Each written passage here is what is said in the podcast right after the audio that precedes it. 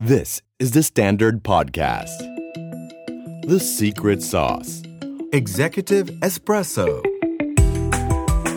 สวัสดีครับ ผมเคนนักคริน และนี่คือ The Secret Sauce Executive Espresso สรุปความเคลื่อนไหวในโลกเศรษฐกิจธุรกิจแบบเข้มข้นเหมือนเอสเปรสโซให้ผู้บริหารอย่างคุณไม่พลาดประเด็นสำคัญ จะเกิดอะไรขึ้นครับ ถ้าสังคมไทยเข้าสู่วัยเกษียณ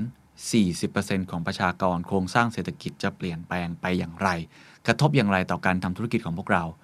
เรื่องของสังคมผู้สูงอายุนะครับ aging society นี่ถือได้ว่าเป็นเมกะเทรนด์นะครับ ที่ผมว่าผมพูดบ่อย แล้วก็ทุกคนก็ทราบดี ว่านี่คือ key factor สำคัญ factor หนึ่งของประเทศไทยและของโลกด้วย มันเปลี่ยนแปลงโครงสร้างทางเศรษฐกิจ มันเปลี่ยนแปลงการอุปโภคบริโภค มันเปลี่ยนแปลงการลงทุน มันเปลี่ยนแปลงเรื่องของค่าเงิน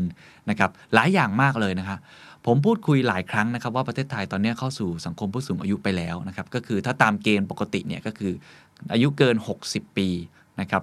20%ของประชากร แต่ถ้าเกิดจะเป็นสังคมผู้สูงอายุเต็มรูปแบบจริง ๆ คืออายุเกิน 65 ปีขึ้นไป 14%ของประชากรทั้งหมด ประเทศไทยตอนนี้กำลังจะไปสู่เขาเรียกว่าซูเปอร์นะครับ super aging society ใช้คำนี้ก็ได้นะฮะแล้วแต่คนจะเรียก ทีนี้วันนี้ที่อยากชวนคุยเรื่องนี้เพราะว่าก่อนหน้านี้ผมเคยคุยในแง่ของคำว่า silver generation ไปแล้ว ก็คือคุยเรื่องของโอกาส นะครับคุยกับบริษัทนิวเซนประเทศไทย ใครยังไม่ได้ฟังผมย้อนไปฟังได้นะครับ แนะนำให้ย้อนกลับไปฟัง เพราะว่าเป็นตอนที่ค่อนข้างพูดได้ดี เห็นโอกาสหลาย ๆ อย่างว่า จริง ๆคำว่าสังคมผู้สูงอายุเนี่ย จริง ๆ เราเรียกเขาว่าผู้สูงอายุไม่ได้แล้ว ตอนนี้วัยมันมันพร่าเลือนมาก การแบ่งด้วยอายุเนี่ย มันเป็นลักษณะไลฟ์สไตล์มากกว่าเนาะ หลายคนเนี่ยอายุเกิน 60 อายุเกิน 50 แต่ว่าไลฟ์สไตล์เนี่ยใช้คำว่ายังเป็นวัยแซบอยู่นะฮะ ใช้จ่ายเต็มที่ เที่ยวเต็มที่นะครับซื้อของประทินผิวสุขภาพอะไรเป็นเรื่องปกติมากยิ่งขึ้น อันนั้นคือในแง่ของการตลาด แต่ว่าถ้าดูในแง่ของโครงสร้างเศรษฐกิจอย่างไรก็ดีครับ ปัจจัยเรื่องของสังคมผู้สูงอายุก็ยังเป็นปัจจัยที่ใหญ่มากเหมือนกัน วันนี้พอดีได้มีผลวิจัยอันนึงจาก KKP Research ครับทำไว้ค่อนข้างดีเขาใช้ชื่อว่า ทศวรรษถัดไปของไทยธุรกิจโตอย่างไร เมื่อคนไทยกว่า 40%เข้าสู่วัยเกษียณ 40%เลยนะใน 10 ปีข้างหน้า คือวัยเกษียณของ KKP เนี่ยเขาหมายถึงคนที่ pre retirement ด้วยก็คืออายุเกิน 50 ปีขึ้นไปนะครับจะประมาณกินประมาณ 40%ของประชากรไทยในอีก 10 ปีข้างหน้า มันมีผลกระทบอย่างไรบ้าง แน่นอนถ้าเราลองมองดูกันคร่าวๆครับ การบริโภคก็ต้องชะลอตัวลงถูกไหมครับตลาดสินค้าในประเทศไม่ได้เติบโตเหมือนในอดีต การขาดแคลนแรงงานนะครับก็จะซ้ำเติมให้ไทยดึงดูดการลงทุนได้น้อยลง ธุรกิจที่เคยเป็นแรงขับเคลื่อนของเศรษฐกิจไทยนะครับไม่ว่าจะเป็นรถยนต์อาหารและเครื่องดื่ม เสื้อผ้าก็อาจจะไม่ได้ขยายตัวได้ดีเหมือนก่อน เพราะว่าคนหนุ่มสาวมันน้อยลงนะครับมีเพียงบางธุรกิจที่ยังเติบโตได้ดีตามแนวโน้มของสังคมสูงวัย เช่นยาสุขภาพโรงพยาบาลนะครับ ในขณะเดียวกันครับ ภาวะสังคมสูงวัยนี้มีส่วนสร้างแรงกดดัน อัตราเงินเฟ้อ แล้วก็อัตราดอกเบี้ยให้อยู่ในระดับต่ำเพราะว่าเราบริโภคกันน้อยลงเนาะนะครับและเงินบาทแข็งค่าด้วยนะครับเพราะเรื่องของการเกินดุล ก็จะยังทรงสร้างความท้าทาย และข้อจำกัดต่อนโยบายทางการเงิน และก็การคลังในระยะตัดไป เพราะฉะนั้นภาคธุรกิจและภาครัฐจะต้องปรับตัวอย่างไร เรื่องนี้เรามาชวนคุยกันนะครับเราจะเห็นกันในหลาย ๆ มิติเลยทีเดียว ผมว่าเป็นหนึ่งใน ผมใช้คำว่าความท้าทายใหญ่ที่สุดความท้าทายหนึ่งของประเทศไทยนะครับ ลองค่อยๆ ไปทีละสเต็ปนะครับว่าเอ๊ะทำไมการที่ประเทศไทยในอีก 10 ปีข้างหน้าเนี่ยจะมีสังคมที่เข้าสู่วัย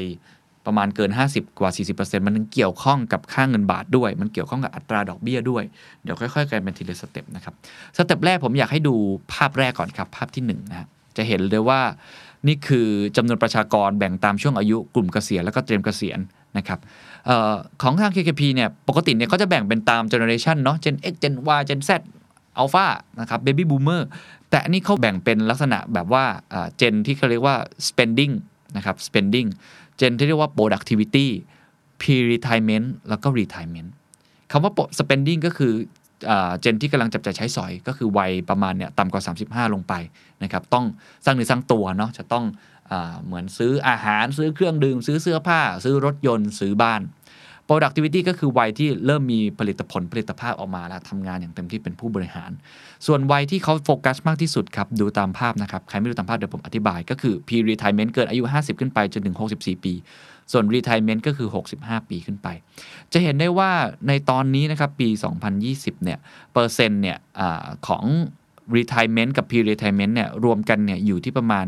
24นะครับ24 ล้านคนนะฮะแต่ในอนาคตครับมองไปอีก 10 ปีข้างหน้าคือปี 2030นะครับจะเป็น 30 ล้านคน 30 ล้านคนเทียบได้เท่ากับ 40%ของประชากรไทยที่จะอายุเกิน 50 ปีขึ้นไป น่าสนใจนะครับว่ามันจะเกิดอะไรขึ้น ทีนี้เขามองอีกรูปแบบหนึ่งเมื่อกี้เราเห็นตัวเลขแล้วว่า หลังจากนี้คนที่อายุเกิน 50เนี่ยจะมีถึง 40%นะครับในอีก 10 ปีข้างหน้า ถามว่ามันกระทบยังไง มันเปลี่ยนแปลงไปยังไง ต้องบอกว่า ปัจจัยหนึ่งนะครับที่เขาใช้มองก็คือเรื่องของประชากร ปัจจัยในเป็นรูปแบบในการเติบโตของประเทศนะครับทั้งในมุมมองทางฝั่งของการบริโภค แล้วก็การผลิตมองจากประชากรนะครับมองกรอบประชากรเนี่ยน่าสนใจมากเขาบอกว่าเมื่อย้อนดูโครงสร้างการเติบโตของเศรษฐกิจเศรษฐกิจไทยนะครับในช่วงทศวรรษที่ 1980 ย้อนกลับไปประมาณ 40 ปีที่แล้วเลย นับเป็นยุคที่เรียกว่า investment boom ยุคแห่งการลงทุน เศรษฐกิจไทยมีการลงทุนในสัดส่วนสูงมากครับ ส่วนหนึ่งก็ได้รับแรงขับเคลื่อนจากการที่ประชากรในอยู่ในวัยเติบโตทำให้ตลาดในประเทศมีศักยภาพการเติบโตสูง ทั้งในสายตานักลงทุน แล้วก็สายตาชาวต่างชาตินะครับ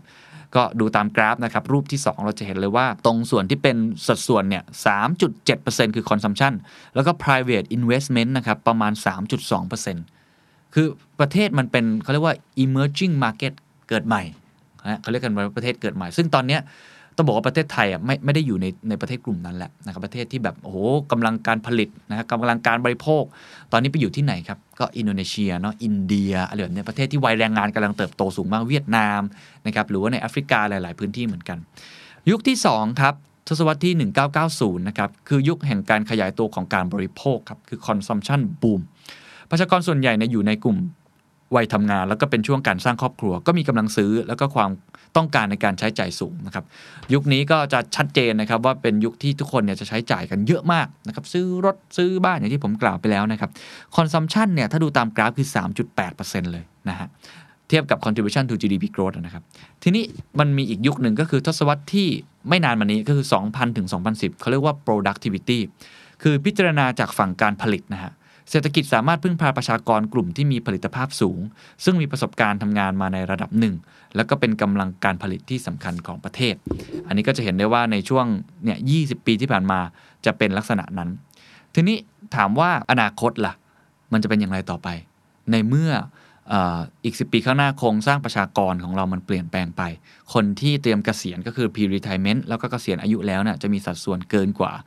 40%ของประชากร พูดง่ายๆ ก็คือเศรษฐกิจไทยเนี่ยก็น่าจะชะลอตัวลงอย่างต่อเนื่องนะครับส่งผลอย่างชัดเจนเลย แล้วก็จะมีปัญหาเชิงโครงสร้างอีกหลากหลายอย่างเขาพาไปดูอันนี้ก่อนครับก่อนที่จะไปดูเรื่องของอปัญหาจริง ๆ ที่เจาะลงไปเนี่ยเขาไปดูในหลาย ๆ ประเทศนะครับ ในแทบจะทุกประเทศทั่วโลกนะครับที่ก้าวเข้าสู่สังคมสูงวัยนะฮะไม่ว่าจะเป็นญี่ปุ่นสิงคโปร์เกาหลีใต้นะครับ ประเทศเหล่านี้ต่างเป็นประเทศพัฒนาแล้วที่ประชากรโดยเฉลี่ยมีรายได้สูงนะแต่ว่าประเทศไทยเนี่ยกำลังจะแก่นะครับแก่ขึ้นแก่ขึ้นแก่ลงเนี่ยอ่อแต่เรายังเป็นประเทศที่พัฒนาอยู่พูดง่ายๆว่า GDP per capita นะครับหรือว่าต่อหัวเนี่ยเรายังเป็นประเทศที่อยู่ในกำลังพัฒนาอยู่รายได้ไม่สูงเท่าประเทศอื่น เพราะฉะนั้นถ้าดูตามรูปที่ 3 เลยครับเขาเรียกประเทศแบบนี้นะครับว่าเป็นประเทศที่แก่ก่อนรวย ปกติเนี่ย แก่แล้วก็รวยแล้วก็ชีวิตก็เกษียณก็อยู่สุขสบายไป แต่ประเทศไทยมันประสบปัญหานี้ครับ คือถ้าแก่แล้วไม่รวยด้วยยิ่งยากลำบากขณะญี่ปุ่นเนี่ยแก่แล้วรวยด้วย ยังมี lost decade คือประเทศไม่เติบโต คือ GDP เขาแบบโตต่ำมากนะครับ ในรอบ 10 ปีมีเขาเรียกว่า lost decade เมืองประเทศไทยอาจจะน่ากลัวมากกังวลมากกว่านั้นนะครับ เพราะฉะนั้นต้องบอกว่าการเปลี่ยนแปลงแบบนี้ผลกระทบที่เห็น ชัดเจน แน่นอนก็คือความจำเป็นในการสร้างระบบสวัสดิการ เพื่อดูแลคุณภาพชีวิตของผู้สูงอายุนะครับ การเตรียมความพร้อมด้านสาธารณสุข ที่เข้าถึงได้อย่างเท่าเทียมนะครับ เพื่อรองรับกับความเปลี่ยนแปลงที่เกิดขึ้นนะครับ รวมทั้งภาระทางการคลังที่จะเพิ่มขึ้นนะครับ จากไอ้พวกค่าใช้จ่ายรัฐสวัสดิการต่างๆนะบำเหน็จบำนาญดูแลสุขภาพ พวกเนี้ยรัฐก็ต้องสำรอง เรื่องพวกนี้ไว้ให้มากๆ เพราะมันจะกลายเป็นก้อนเงินที่ใหญ่ขึ้นเรื่อย ๆ แต่จริงๆแล้วมันไม่ได้อ่า เชื่อมโยงแค่ปัญหานั้นอย่างเดียว คือพอพูดถึงสังคมสูงอายุหลายคนก็จะนึกถึงแค่ปัญหาตรงนั้น จริง ๆ มันยังเชื่อมโยงกับปัญหาเชิงโครงสร้างอื่นๆ อย่างที่เราคาดไม่ถึงฮะซึ่งมีทั้งหมด 4 ด้านด้วยกัน ซึ่งเป็น 4 ด้านที่ผมว่าเกี่ยวข้องกับทุกคน ด้านที่1ครับคือด้านอุปสงค์ครับแน่นอนกำลังซื้อของคนในประเทศจะเริ่มหดตัวลง ก็จะทำให้ส่งผลต่อเนื่องไปทางภาวะการลงทุนที่ชะลอตัวลง อันนี้ด้านที่1ครับคือดีมาสองครับอุปทานครับ ปัญหาการขาดแรงงานนั่นเอง แล้วก็ศักยภาพการผลิตของแรงงานที่ลดลง ส่งผลต่อความสามารถในการแข่งขันของไทย อันนี้เราเห็นแล้วเหมือนกันนะครับแรงงานมันลดลง 3. ครับด้านภาวะทางการเงินครับก็คือจะทำให้อัตราดอกเบี้ย แล้วก็เงินเฟ้อเนี่ยอยู่ในระดับต่ำไปอีกนานรวมถึงแนวโน้มการแข็งของค่างเงินบาท ซึ่งอันนี้ต้องบอกว่ามันเป็นผลพวงจาก 2 ข้อเมื่อกี้แหละครับ ก็คือเรื่องของการลงทุนเนี่ยแล้วก็การบริโภคที่ต่ำลง มันก็จะซ้ำเติมเศรษฐกิจไทย นะครับทำให้ความสามารถในการแข่งขันลดลงไปอีก โดยเฉพาะเรื่องของการส่งออก เพราะว่าภาวะการการเงิน ค่าเงินมันมันแข็งเนาะเรื่องของกำไรที่จะได้มันก็ลดลงไปอีก การแข่งขันเรื่องราคาที่เป็น price war เนี่ยก็ลดลงไปอีกนะครับ ข้อที่4ครับคือด้านประสิทธิผลของนโยบายเศรษฐกิจ ก็ต้องบอกว่าทั้งการคลังการเงินเนี่ยจะเริ่มมีข้อจำกัดมากขึ้นเรื่อยๆ สร้างความท้าทายในการกระตุ้นเศรษฐกิจ แล้วก็ดูแลเสถียรภาพทางการเงินในระยะต่อไป เพราะฉะนั้นต้องบอกว่านี่คือปัญหาใหญ่มากๆนะครับ ในเชิงโครงสร้าง เดี๋ยวผมลงรายละเอียดทั้ง 4 ด้านนี้ค่อยๆ เป็นค่อย ๆ ไป เอาด้านแรกก่อน เขาบอกว่าผลกระทบจากการเปลี่ยนแปลงเชิงโครงสร้าง 4 ประการด้านที่ 1 คือแรงขับเคลื่อนจากการบริโภคที่ถึงจุดอิ่มตัวนะฮะอันนี้ดูกราฟจะเห็นชัดเจนเลยครับกราฟที่ 4 รูปที่ 4 เราจะเห็นเลยว่าการบริโภคเฉลี่ยต่อเดือนของคนไทยเนี่ยมีแนวโน้มลดลงนะครับ ถ้าเราเข้าสู่วัยเตรียมเกษียณ แล้วก็หลังเกษียณอายุ เห็นไหมครับ เกินอายุ 50 ไปปุ๊บเนี่ย ค่าจะใช้จ่ายเฉลี่ยต่อเดือนต่อคนเนี่ยนะครับ เหลือ 21,000 บาท แต่ช่วงพีคที่สุดครับ คือช่วง 35-49 ก็อย่างที่บอกเป็นช่วงที่ productivity มาก เริ่มเป็นผู้บริหารและ ช่วงนั้นใช้จ่ายในประมาณ 23,841 บาท เรียกได้ว่าลดลงเยอะมากพอสมควรนะฮะ และถ้าโอเวอร์นะครับ65ปีไปเนี่ยเหลือแค่ 18,000 กว่าบาทเองนะครับ ลดไป 5,000 กว่าบาทนะครับ จากช่วง 35ถึง49 ปีทำให้เรียกได้ว่าการบริโภคมันหดตัวลง ที่นี้ เขาพาไปดูอีกตัวเลขหนึ่งเป็นตัวเลขคล้ายๆ กันกับเมื่อกี้ครับ แต่เขาดูเลยว่าไอการที่เขาค่าใช้จ่ายเฉลี่ยต่อเดือนเนี่ยมันไม่ได้เกิดเฉพาะเรื่องของการที่เขาใช้เงินลดลงอย่างเดียว แต่เพราะว่ารายได้เขาลดลงด้วยครับ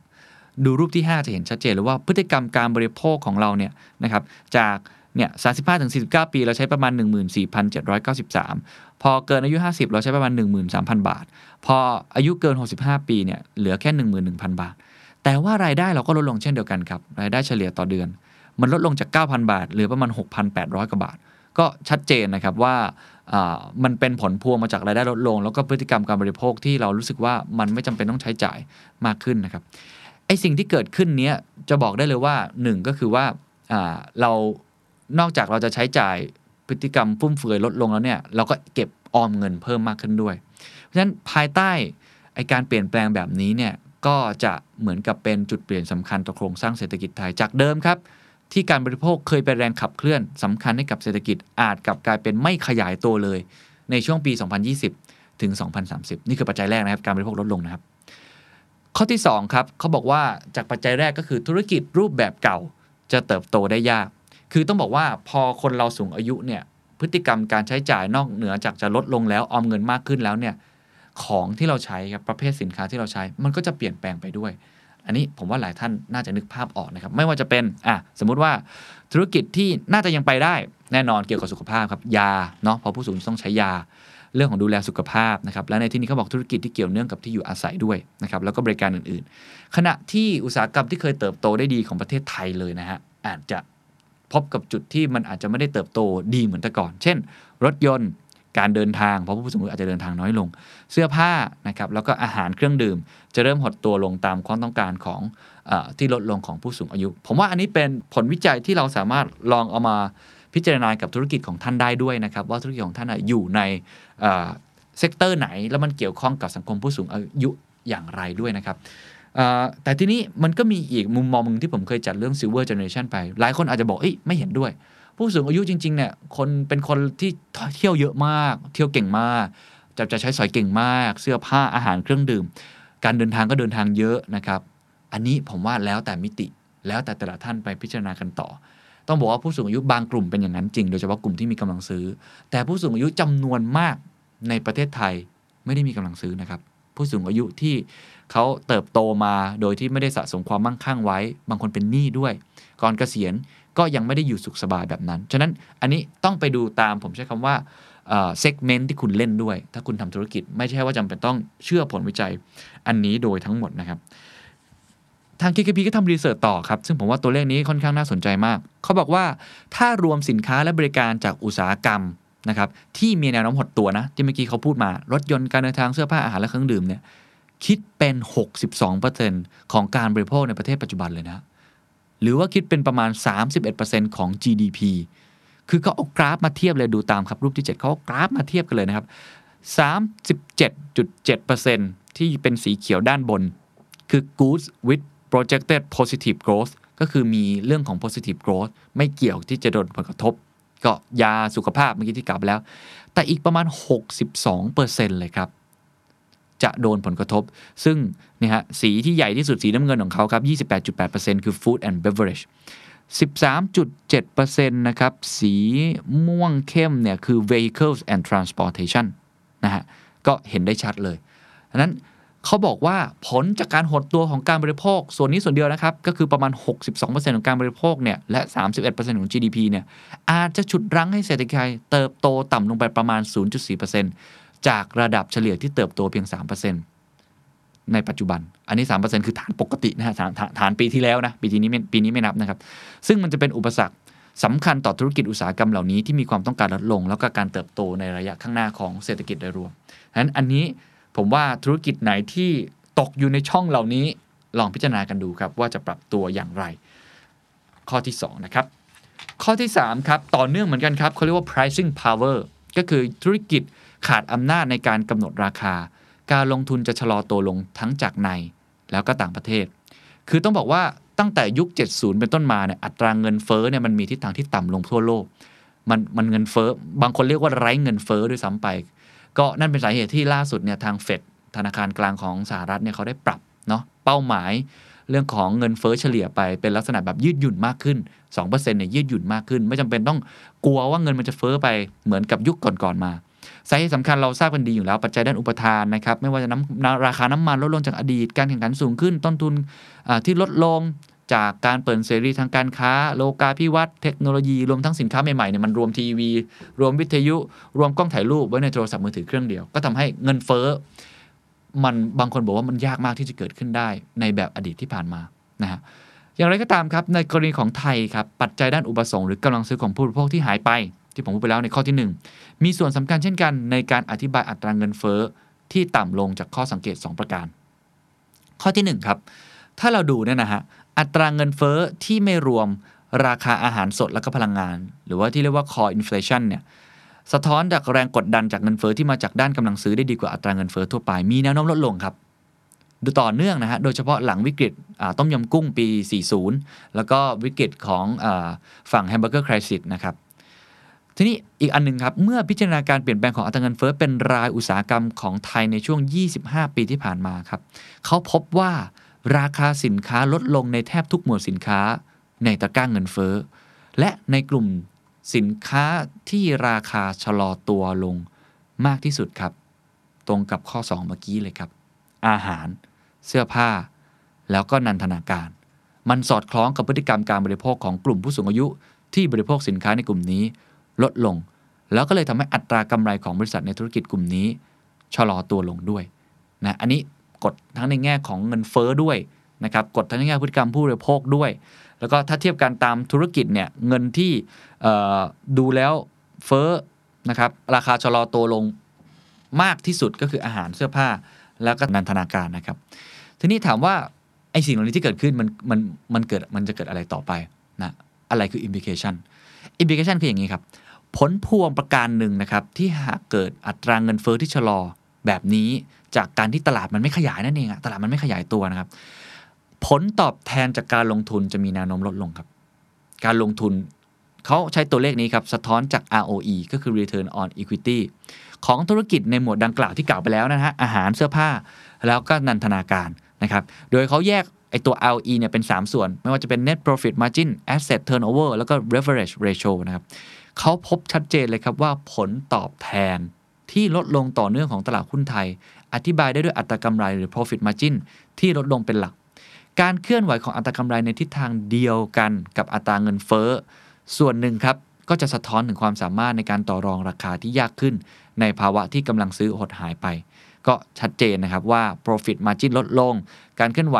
ในกำไรก็เป็นไปในเช่นเดียวกับตาเงินเฟ้อที่มันลดลงด้วย ก็สะท้อนถึงความสามารถในการต่อรอง ยากยิ่งขึ้น เขาใช้คำว่า pricing power เพราะฉะนั้นมองไปข้างหน้าครับ ตลาดผู้บริโภคที่เล็กลงอยู่แล้ว จากสังคมผู้สูงอายุ ก็จะส่งผลนะครับ ต่อความสามารถในการทำกำไรของผู้ประกอบการ ทั้งในเชิงของปริมาณ และในเชิงของราคา โดยเฉพาะในอุตสาหกรรมที่ความต้องการซื้อลดลง แน่นอนครับอัตราผลตอบแทนการลงทุนในประเทศที่ลดต่ำลง แล้วก็ข้างหน้าต่อไปด้วยเนี่ย มีส่วนครับที่ผมเคยกล่าวไปตอนทำให้นักลงทุนมองว่าความน่าสนใจของประเทศไทย ก็เดินลดลงด้วย ในขณะเดียวกันครับ ความน่าสนใจของนักลงทุนไทยเอง ก็เริ่มรู้สึกแบบนี้เหมือนกัน เขาก็เลยเริ่มรู้สึกว่ามันผลักให้ธุรกิจเหล่านี้ไปหาประเทศอื่น ๆ ที่กำลังเติบโต และมีแนวโน้มผลตอบแทนสูงกว่าไทย เรียกได้ว่าทั้งชาวต่างชาติเองก็มองแบบนี้เหมือนกัน ไปหาประเทศอื่น ก็จะเห็นได้ว่าฟันฟลอต่าง ๆ ของต่างชาติเนี่ยมันลดลงเรื่อย ๆ ออกไปเรื่อย ๆ นะครับ เทขายหุ้นออกไปตลอดในรอบ 8 ปีที่ผ่านมา ในขณะเดียวกันครับ ฝั่งนักลงทุนไทยเอง ตอนนี้ผมผมว่าหลายคนได้ยินคนรอบตัวไม่ต้องเอาผลวิจัยอะไรเลย คนรอบตัวเนี่ยไปลงทุนต่างประเทศเยอะมากขึ้น ผ่านกองทุนก็ตาม ETF ก็ตาม แล้วก็นักลงทุนไทยเอง ผู้ประกอบการไทยเอง อันนี้ผมได้คุยกับหลายเจ้ามาก เจ้าที่เขาไปเมืองนอกได้เนี่ย ทุกคนพูดกับผมเลยว่าต้องไปห้ามแข่งแค่ตลาดในประเทศไทยที่มันอิ่มตัวแล้ว จากสังคมผู้สูงอายุด้วยครับหลายคนพูดตรงนะผมคุยกับอสังหาริมทรัพย์เจ้าหนึ่งสองสาเจ้ามาก่อนหน้านี้ก็พูดตรงกันว่าประเทศไทยเนี่ยตลาดอสังหากำลังจะถึงจุดอิ่มตัว เพราะว่าสังคมผู้สูงอายุเป็นแรงกดดันเบอร์ใหญ่มาก อุปโภคบริโภค Food and Beverage คุณลองดูครับ ส่วนใหญ่ไปเมืองนอกหมดแล้วครับ ธุรกิจเครื่องดื่มชูกำลังเกือบทุกยี่ห้อนะฮะ น้ำดื่ม น้ำแอลกอฮอล์สแน็ค หรือว่าอาหารอุปโภคบริโภคทั้งหมดเนี่ยส่วนใหญ่ลุย CLME หมดแล้วเพราะเขาเห็นว่าตลาดในไทยมันมันมันเริ่มอิ่ม ธนาคารก็เช่นเดียวกันครับ มีแบงก์ไหนบ้างที่ที่ยังไม่ไปนะไปกันเกือบหมดแล้ว นี่คือภาพสะท้อนให้เห็นว่า เพราะเขามองเห็นถึงแรงกดดันแบบนี้ที่เกิดขึ้นนะครับ นี่คือข้อที่ 3 ผมพูดไปแล้ว 3 ข้อเนาะข้อที่ 1 ผมพูดเรื่องการบริโภคนะครับที่มันหดตัวลงถึงจุดอิ่มตัว 2 คือธุรกิจรูปแบบเก่าจะเติบโตได้ยาก นะฮะสอดคล้องกับพฤติกรรมของผู้สูงอายุนะครับสามเมื่อกี้ก็คือธุรกิจจะขาดอำนาจในการกำหนดราคา pricing power การลงทุนจะชะลอตัวทั้งจากในและก็ต่างประเทศ ข้อที่ 4 ครับ ข้อนี้เป็นข้อที่ผมว่าใหญ่มากเหมือนกัน ก็คือเศรษฐกิจจะขาดแคลน ทั้งจำนวนและก็ศักยภาพแรงงาน ทั้งจำนวนและศักยภาพเลยนะครับ เพราะว่าโครงสร้างประชากรของไทยที่เปลี่ยนไปเป็นสังคมผู้สูงอายุเนี่ยมันก็ทำให้เราขาดแคลนแรงงานนี้ตรงไปตรงมานะครับเพราะว่าคนวัยทำงานมันลดลงนะครับ ก็ส่งผลให้ต้นทุนแรงงานของไทยเนี่ยมันสูงขึ้นเมื่อเทียบกับประเทศที่กำลังพัฒนารอบๆรอบๆเราเลยเอาดูง่ายๆก็ได้นะครับสก็คือผลิตภาพแรงงานลดลงครับ เพราะว่าเมื่อแรงงานส่วนใหญ่เข้าสู่สังคมสูงอายุ ก็ทำให้ข้อจำกัดทางกายภาพเนาะศักยภาพในการเรียนรู้ ทักษะในการ reskill upskill adaptability adapt to change ต่อการเปลี่ยนแปลงต่างๆเนี่ยมันก็ยากขึ้นเนาะก็เป็นอุปสรรคต่อการผลิต อุปสรรคต่อการดึงดูดการลงทุน แล้วก็การเติบโตทางเศรษฐกิจโดยรวมของไทยในทศวรรษถัดไปด้วยนะครับ IMF ครับเขาประเมินไว้นะครับว่าเอาเฉพาะปัจจัยด้านนี้เลยนะ ไม่เอาข้ออื่นเลยนะ เอาแค่ด้านนี้นะครับ ข้อที่4เนี่ยปัจจัยด้านการลดลงของกำลังแรงงาน จะทำให้เศรษฐกิจไทยเนี่ยมีอัตราการเติบโตโดยเฉลี่ยลดลงไปอีก 0.7%ในระหว่างปี 2020 ถึง 2050 อันนี้คือ 4 ข้อทั้งหมดนะครับที่จะเกิดผลกระทบเชิงโครงสร้าง 4ข้อเมื่อกี้ยังไม่พอครับ ยังมีอีก 3 ผลกระทบถึงว่าผมอันนี้ผมอาจจะไปเร็วนิดนึงนะครับ เพราะว่ามันเป็นเชิงเทคนิคเล็กน้อย เขาพูดถึงผลกระทบต่อตลาดการเงิน และก็นโยบายทางเศรษฐกิจครับ ข้อแรกครับ ภาวะสังคมสูงวัยครับ จะมีแรงกดดันกับค่างเงินบาท ก็โดยสรุปเลยเอาง่ายๆ การออมเงินของผู้สูงอายุเนี่ยเขาเพิ่มขึ้นถูกไหมเขาจะออมเงินมากขึ้น แต่การใช้จ่ายเนี่ยมันลดลง เขาเรียกว่า saving investment gap ครับ มันจะเกิดช่องว่างเนี้ย มากขึ้นเรื่อยๆ ช่องว่างระหว่างการออมและการลงทุนกว้างขึ้นดูตามรูปได้เลยนะครับ สิ่งที่เกิดขึ้น อันนี้นะครับมันก็จะเกิดผลกระทบต่อส่วนอื่นได้ได้มากมายนะฮะมันก็สร้างแรงกดดันต่อค่าเงินบาทในระยะยาวนะครับ มันเกิดยังไงอธิบายในเชิงเศรษฐศาสตร์เลย ความต้องการสินค้าเพื่อการบริโภคและการลงทุนเขาลดลงนะครับ ประเทศก็นำเข้าสินค้าลดลงถูกไหมฮะในขณะเดียวกันครับไทยก็ยังเป็นประเทศที่พึ่งพาการส่งออกทั้งสินค้าและก็บริการในระดับสูงถูกไหมฮะ เพราะฉะนั้นก็คือเราเราลำเข้ารถส่งออกอย่างเดียวนะครับแล้วก็ในแง่ของส่งออกอีกรูปแบบส่งออกทางเชิงบริการคือการท่องเที่ยวนะครับ เพราะฉะนั้นเราจะเป็นประเทศที่อยู่ในภาวะเกินดุลบัญชีนะครับเกินดุลบัญชีเดินสะพัดสูงอย่างต่อเนื่อง อันนี้เป็นเรื่องปกติเราเกิดมาสักพักหนึ่งแล้วอเมริกาก็เคยจะจะแบ็กลิสเราเรื่องนี้ด้วยซ้ำนะครับว่าเราดุลบัญชีเดินสะพัดเนี่ยมันมันเกินดุลไปสูงมากเลย มันก็จะเป็นแรงกดดันให้ค่าเงินบาทแข็งค่าในระยะยาวด้วย ถามว่าค่าเงินบาท แข็งค่าในระยะยาวเนี่ยกระทบใครครับ ก็ส่งออกล้วนๆเลยนะครับ ส่งออกก็จะหลีกเลี่ยงไม่ได้เลยความสามารถในการแข่งขัน ผลกำไรในรูปของเงินบาทก็จะลดลงนะครับ แล้วก็อย่างที่กล่าวไปแล้วว่าผู้ส่งออกไทยส่วนใหญ่เนี่ยมีสานะเป็นเขาเรียกว่า price taker ก็คือไม่สามารถกำหนดราคาสินค้าในตลาดโลกเองได้ นะครับเพราะว่าเราไม่ได้เป็นเจ้าของเทคโนโลยีอย่างชัดเจน เจ้าของแบรนด์อย่างชัดเจน เราเป็นกลางน้ำบ้างนะครับอะไรแบบนั้นเราเป็นต้นน้ำบ้างนะครับก็ทำให้มันก็จะซ้ำเติมลงไปอีก อันนี้คือข้อที่ 1 ในเชิงของอการเงินและก็นโยบายทางเศรษฐกิจนะครับข้อที่2ครับโครงสร้างระบบการเงินที่เปลี่ยนแปลงไปครับก็อัตราดอกเบี้ยในประเทศนี่ก็จะอยู่ในระดับระดับต่ำอีกนานนะครับ เพราะว่าคนสูงอายุเนี่ยเขามีความต้องการการออมเงินผ่าน แน่นอน สินทรัพย์ปลอดภัยในคนสูงอายุเขาเขาไม่อยากลงทุนหุ้นอะไรที่จะทำให้เขาเสี่ยงมากเกินไป แล้วก็มีแนวโน้มที่จะถือสินทรัพย์ที่มีอายุถ่ายถอนยาวขึ้น เพื่อเตรียมใช้ชีวิตหลังเกษียณเพราะฉะนั้นพวกพันธบัตรเนี่ยจะขายดีมากนะครับหุ้นกู้ต่างๆเนี่ยก็ทำให้อัตราดอกเบี้ย ระยะยาวเนี่ยจะลดต่ำลง แล้วก็เส้นอัตราผลตอบแทนของพันธบัตรมีลักษณะที่จะแบนลงด้วย ก็ทำให้สถาบันการเงินที่โดยปกติเนี่ยเขาจะสร้างกำไรจากส่วนต่างระหว่างดอกเบี้ยระยะสั้น แล้วก็ระยะยาวไม่สามารถทำกำไรได้เหมือนเดิม ระดับอัตราดอกเบี้ยที่อยู่ในระดับต่ำที่ยาวนานเนี่ยนะครับยังสร้างแรงจูงใจให้นักลงทุนเข้าซื้อสินทรัพย์ที่มีความเสี่ยงมากขึ้น หรือที่เขาเรียกว่า search for yield เนี่ยแล้วก็อาจจะประเมินความเสี่ยงต่ำเกินไป สร้างความเสี่ยงเพิ่มเติมต่อเสถียรภาพทางระบบการเงิน ก็พูดง่ายๆว่าในเมื่อนะครับระดับดอกเบี้ยมันอยู่ต่ำเนี่ยเราก็เราไม่อยากฝากแบงก์อะถูกไหมฮะเราก็ไม่รู้ทำไงอะเราก็เลยต้องไปลงทุนในสินทรัพย์ที่มีความเสี่ยงมากขึ้น แล้วก็ทำให้อาจจะเกิดความเสี่ยงอื่น ๆ ตามมาได้นะครับ ในขณะเดียวกันครับธุรกิจหลักของธนาคารก็จะได้รับผลกระทบจากการเติบโตของเศรษฐกิจที่ชะลอตัวลงนะครับโอกาสในการลงทุน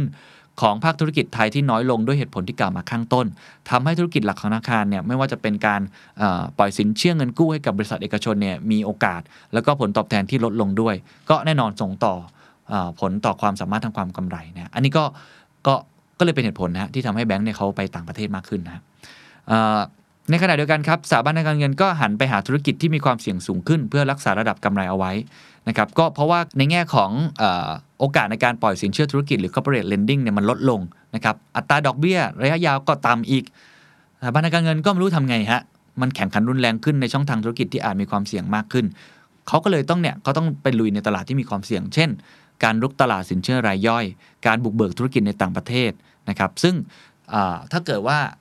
แต่ละแบงค์เนี่ยเขาหรือสถาบันการเงิน ไม่ได้มีการประเมินความเสี่ยงอย่างรัดกุมเนี่ยมันอาจจะเกิดผลทางอ้อมต่อเสถียรภาพ แล้วก็ระบบของธนาคารในระยะยาวได้นะอันนี้คือในแง่ของเชิงโครงสร้างระบบการเงินที่เปลี่ยนแปลงไปจากอัตราดอกเบี้ยที่มันต่ำลงนานๆนะครับอันที่3ครับคือประสิทธิภาพของนโยบายเศรษฐกิจจะเริ่มลดลงนะคือโครงสร้างเศรษฐกิจในภาวะสังคมสูงวัยเนี่ยมันจะเป็นข้อจำกัด นะครับก็คือพวก policy space ต่างๆเนี่ยในการจัดการเศรษฐกิจหลายอย่างเลย ไม่ว่าจะเป็นเรื่องของนโยบายกระตุ้นเศรษฐกิจนะครับก็คือบางครั้งเนี่ยกระตุ้นไปคนก็ไม่ได้จับใจใช้สอยอยู่ดีเอาพูดกันว่าตรงๆเอาแบบง่ายๆเลยเช่นไทยช่วยไทยเนาะเราเที่ยวด้วยกัน แต่ถ้าคุณเป็นผู้สูงอายุที่บางทีคุณคุณกังวลเรื่องโควิดอะคุณก็ไม่อยากเดินทางถูกไหมฮะมันไม่เหมือนเจน Y แบบผมอะหรือว่าเจนที่เด็กกว่าผมลงไปเนี่ยเขาพร้อมที่จะ ท่องเที่ยวเขาพร้อมที่จะใช้จ่าย เพราะฉะนั้นนโยบายที่กระตุ้นอะไรพวกนี้ก็อาจจะไม่ได้ผลเต็มที่นะครับนอกจากนี้ครับเขาบอกว่าภาระทางการคลังก็จะเพิ่มสูงขึ้นจากค่าใช้จ่ายด้านรัฐสวัสดิการ อันนี้บอกไปแล้วเนาะว่าเขาบอกว่า ตัวเลขนี้มีมีมีโชว์ให้เห็นนะว่าประเทศที่มีสัดส่วนผู้สูงอายุมากขึ้นครับ อัตราการเป็นภาระของผู้สูงอายุ หรือ old age dependency ratio เนี่ยหรืออัตราส่วนเปรียบเทียบระหว่างประชากรหลังเกษียณก็คืออายุมากกว่า 65 ปีเนี่ยเทียบกับคนวัยทำงานจะเพิ่มขึ้นจาก 18%ในปี 2020 เป็นถึง 30%ในปี 2030 โอ้โห เพิ่มขึ้นเยอะมากนะฮะหมายความว่าในปี 2030 ครับ คนทำงานนะฮะจะต้องรับภาระจากผู้สูงอายุมากขึ้นเกือบ 2 เท่า นี่ฮะนี่เป็นอีกอันหนึ่งที่เป็นความท้าทายฉะนั้นนโยบายต่างๆเนี่ยก็จะต้องปรับมากยิ่งขึ้นนะครับ เป็นความท้าทายสำคัญของคนที่จะทำนโยบายของไทยในอนาคตด้วยนะฮะ ต้องเตรียมพื้นที่ fiscal room ทั้งจากการลดภาระรายจ่ายที่ไม่จำเป็นนะครับ การขยายฐานภาษีเพื่อเพิ่มรายได้ภาครัฐ แล้วก็วางรากฐานยกระดับศักยภาพของเศรษฐกิจ เพื่อให้ภาครัฐเนี่ยสามารถรองรับกับสถานการณ์ที่ อาจจะไม่แน่นอน แล้วก็อาจจะส่งผลต่อความมั่นคงทางการคลังในอนาคตได้นะครับ หัวข้อสุดท้ายครับ เมื่อกี้เราพูดไปทั้งหมดแล้วเนาะไม่ว่าจะเป็นเรื่องผลกระทบในเชิงโครงสร้าง 4 อย่างนะครับไม่ว่าจะเป็นเรื่องของในเชิงนโยบายเศรษฐกิจนะครับการเงินการคลังว่ามันกระทบอย่างไร หัวข้อสุดท้ายนี่จะเป็นเหมือนกับบทสรุปแล้วครับว่า แล้วทำไงดีฮะในเมื่อในเมื่อความสามารถในการแข่งขันนี่มันหายไปฮะนโยบายจะต้องเปลี่ยนแปลงนะครับแล้วพวกเราเองเนี่ย จะต้องทำอย่างไร เอาที่แน่ๆครับ เราไม่สามารถขับเคลื่อนเศรษฐกิจในรูปแบบเดิมๆได้อีกต่อไปครับ เพราะว่าเราใช้ประโยชน์จากเรื่องนี้มานานแล้วนะฮะไม่ว่าจะเป็นการขยายตัวของแรงงานนะครับต้นทุนที่ถูก ค่าเงินบาทที่อ่อน นโยบายแบบนี้จะไม่สามารถทำแบบเดิมได้อีกต่อไป KKP Research ก็บอกเลยว่า การเปลี่ยนแปลงโครงสร้างประชากรในครั้งนี้ทำให้ศักยภาพการเติบโตของเศรษฐกิจไทย ลดลงไปอยู่ในระดับ 2.6%ถึง 2.8%ต่ำลงจากระดับเฉลี่ยปัจจุบันก่อนโควิดนยนะฮะ 3.2 ถึง 3.5%อย่างมีนัยสำคัญ ซึ่งอันนี้ต้องบอกว่ามันเลยกระทบมากแต่ต้องเปลี่ยนแปลงถามว่าอะไรคือโอกาสในทศวรรษที่กำลังจะมาถึงนะครับเขาแบ่งเป็น 4 sector นะครับที่เป็นคำแนะนำของเขาครับ อันที่ 1 คือนโยบายภาครัฐครับ2 คือตลาดในประเทศ 3 คือตลาดต่างประเทศ แล้วก็ 4 คือภาคบริการนะครับ ไปที่อันที่ 1 ก่อนนโยบายภาครัฐเนี่ยจะต้องอันที่ 1 คืออนุญาตให้มีการเคลื่อนย้ายแรงงานที่มีทักษะที่เปิดกว้างมากขึ้นนะฮะเพราะว่าตอนนี้ต้องบอกว่าแรงงานเรามันมันน้อยลงเนาะฉะนั้นเรื่องของพวกนี้เนี่ยเราก็ต้องพยายามผมใช้คำว่า take benefit จากประโยชน์ของการเติบโตของแรงงานในกลุ่ม CLMV ได้นะฮะคือต้องเอา CLMV เนี่ยมาเป็นแรงขับเคลื่อนเศรษฐกิจเราให้ได้ อันที่2ครับ อันนี้ผมว่าหลายท่านพูดบ่อยนะครับ คือการเปลี่ยนหน้าตาของอุตสาหกรรมนะครับ จากที่เราใช้แรงงานแบบเข้มข้นก็คือ labor intensive ต้องเป็นเทคโนโลยี intensive ให้ได้ฮะ ก็คือ value added เข้าไปนั่นเองนะครับ อุตสาหกรรมที่เน้นเครื่องจักรเทคโนโลยีองค์ความรู้เป็นปัจจัยในการสร้างมูลค่าเพิ่มแทนแรงงานนะครับ อันที่ 3 ครับ และถ้าเกิดเราจะสนับสนุนให้เกิดนะฮะลักษณะย้ายจาก labor intensive มาเป็นเทคโนโลยี intensive มากขึ้นเนี่ย นโยบายต่างๆเนี่ยควรจะส่งเสริมด้านนี้ครับ ไม่ว่าจะเป็นนโยบายอุตสาหกรรมที่ลดการกีดกันที่ไม่จำเป็นนะฮะให้เอกชนเนี่ยได้มีการแข่งขันอย่างเต็มที่โดยเฉพาะภาคบริการ แล้วก็ภาคการผลิตนะฮะเขาจะได้สร้างนวัตกรรมใหม่ ๆ ได้ หรือว่าเน้นเรื่องการ reskill upskill นะฮะการศึกษาที่เน้นทักษะในโลกศตวรรษที่ 21 ใหม่ ๆ อันนี้ก็ต้องเน้นมากขึ้น อันนี้คือในแง่ของนโยบายภาครัฐนะครับ อันที่ 2 คือตลาดในประเทศครับ ตลาดในประเทศเนี่ยต้องปรับตัวตามความต้องการของผู้บริโภคที่เปลี่ยนแปลงไปตามโครงสร้างประชากรนะครับ ก็อย่างที่ผมบอกไปแล้วว่า พอโครงสร้างมันเป็นอย่างนี้เนี่ยคงจะต้องปรับไปด้านสุขภาพมากขึ้นนะครับหรือว่าที่เกี่ยวข้องกับสังคมสูงวัยมากขึ้น ไม่ว่าจะเป็นเวชภัณฑ์ health tech นะครับแล้วก็พยายามที่จะใช้เทคโนโลยีเนี่ยมามาใช้แทนแรงงานที่มันจะหดหายไป robotic automation อันนี้เรียกว่าเป็นไฟบังคับนะ ข้อที่3ครับก็คือเรื่องของตลาดต่างประเทศครับก็อย่างที่เราทราบแล้วว่าการแข่งขันด้วยราคา ด้วยค่าเงินที่ถูกนะครับค่าแรงที่ถูกมันทำได้ยากขึ้น มันเป็นปัจจัยที่กดเราไว้ เพราะฉะนั้นเราต้องเปลี่ยนเกมเราต้องแข่งขันด้วยเกมอื่น ต้องเน้นพัฒนาเทคโนโลยี แล้วก็สร้างสินค้าที่มีมูลค่าเพิ่มเพื่อทดแทนแรงงานที่หายไป แล้วก็เพิ่มความสามารถที่แท้จริงในการแข่งขันนะครับคือยกระดับ supply chain ขึ้นมา หรือว่าอาจจะเป็นการเข้าไปอยู่ใน global value chain อันใหม่ ที่เกิดขึ้น เช่น อาจจะเป็น green energy อาจจะเป็นเรื่องของ robotics อาจจะเป็นเรื่องของ health tech ทำยังไงก็ได้ที่เราไปอยู่ตรงนั้นให้ได้นะครับไม่งั้นเราก็จะถูกกดด้วยการแข่งขันด้านราคา แล้วก็ค่างเงินที่เราค่อนข้างจะเสียเปรียบนะอันสุดท้ายคือภาคบริการครับ ภาคบริการเนี่ย อันนี้เขาบอกว่าให้ปรับเปลี่ยนไปตามโครงสร้างประชากรที่เปลี่ยนแปลงไป ก็คือโอกาสนั่นแหละของสังคมผู้สูงวัย ไม่ว่าจะเป็นบริการทางการแพทย์ การปรับปรุงที่อยู่อาศัย เป็น universal design มากขึ้นนะครับ บ้านพักคนชรา ที่ปรึกษาวางแผนชีวิตหลังเกษียณ หรือว่าพวกผลิตภัณฑ์ทางการเงินที่สอดคล้องกับโครงสร้างประชากร ธุรกิจบริหารความมั่งคั่งต่างๆ นะครับ ประกันสุขภาพ อะไรพวกนี้ ซึ่งอันนี้ผมว่าเราไปดูตัวอย่างในในต่างประเทศได้นะครับ ต่างประเทศอย่างประเทศญี่ปุ่นเองเนาะ ก็หรือว่าฮ่องกงเองก็ตามที่ถ้าเราไปดูเราจะเห็นแล้วมันจะมีมันจะมีรูปแบบธุรกิจแบบเนี้ย ค่อนข้างเยอะมากนะครับสแกนดิเนเวียก็จะมีรูปแบบธุรกิจแบบนี้ค่อนข้างเยอะมาก เพื่อเตรียมพร้อมไปตรงนั้น อันนี้แล้วแต่คนเองว่าใครเห็นโอกาสแล้วใครพร้อมที่จะเบ็ดเข้าไปหรือไปลงทุนเข้าไปนะครับฉะนั้นภาพรวมทั้งหมดก็จะเห็นได้ว่า แน่นอนนี่คือปัจจัยที่ใหญ่มากแล้วสำหรับผมเนี่ย เป็นหนึ่งในเมกะเทรนไม่แพ้กับเรื่องดิจิทัล disruption ไม่แพ้กับเรื่องของอสงครามทางการค้า ไม่แพ้เรื่องอื่น ๆ เลยนะฮะ เรื่องของ population ที่มันเปลี่ยนแปลงไปเนี่ยเป็นหัวใจอย่างหนึ่งที่คุณต้องติดตามอย่างใกล้ชิด แล้วก็พยายามหาทางที่จะปรับตัวเข้าสู่โครงสร้างประชากรนี้ได้ แม้ว่าการปรับตัวของโครงสร้างประชากรครั้งนี้อาจจะใช้เวลานานนะครับ เพราะว่าเป็น 10 ปีเนาะก็จะเป็น 40%เนี่ยแต่มันเปลี่ยนแล้วมันเปลี่ยนเลยนะครับ มันเป็นการเปลี่ยนแบบที่ผมใช้คำว่ามันไม่สามารถ disrupt ได้ในเลยว่าอันรวดเร็วถูกไหมมันค่อยๆเปลี่ยนไปเรื่อยๆทีนี้อยู่ที่ว่าเราเห็นโอกาสนั้นอย่างไร ในวิกฤต และแน่นอนเรามองเป็นวิกฤตก็ได้ เพราะเราคุยกันเนี่ยโอ้โหแปดสิบเปอร์เซ็นต์พูดเรื่องวิกฤตเรื่องความท้าทาย แต่ในอีกมุมมองหนึ่งมันก็มีโอกาสมากมายมหาศาลอยู่ที่ว่าเราจะสามารถ grab นะครับหรือจับนะครับเปลี่ยนจากวิกฤตนี้ให้เป็นโอกาสเปลี่ยนจากความท้าทายนี้ ให้มีประโยชน์กับเราได้มากแค่ไหน ซึ่งผมกล่าวไปแล้วว่า ไม่ว่าจะเป็นภาครัฐเองนะครับในประเทศต่างประเทศหรือภาคบริการเองนะครับหรือธุรกิจ SME เอง มีโอกาสมากมาย เพียงแต่ว่าอย่าลืมเอา factor นี้ เป็นหนึ่งในปัจจัยสำคัญ ไม่ว่าจะเป็นโอกาสทางธุรกิจ หรือการบริหารองค์กรของคุณเองก็ตาม หรือในแง่การลงทุนก็ตาม ผมว่าธีมต่างๆเนี่ยมันก็จะสอดคล้องกับไอ้ key factor อันนี้ที่สำคัญนะครับ ก็วันนี้ก็คงจะเอามาฝากกันประมาณนี้นะครับ อย่าลืมนะครับว่าเรื่องของสังคมผู้สูงอายุ จะเป็นการเปลี่ยนแปลงโครงสร้างขนาดใหญ่ที่ส่งผลกระทบต่อคุณฉะนั้นรับมือเตรียมรับมือตั้งแต่วันนี้ ก็น่าจะทำให้คุณสามารถอยู่รอดได้และอาจจะเป็นผู้ชนะได้ สวัสดีครับ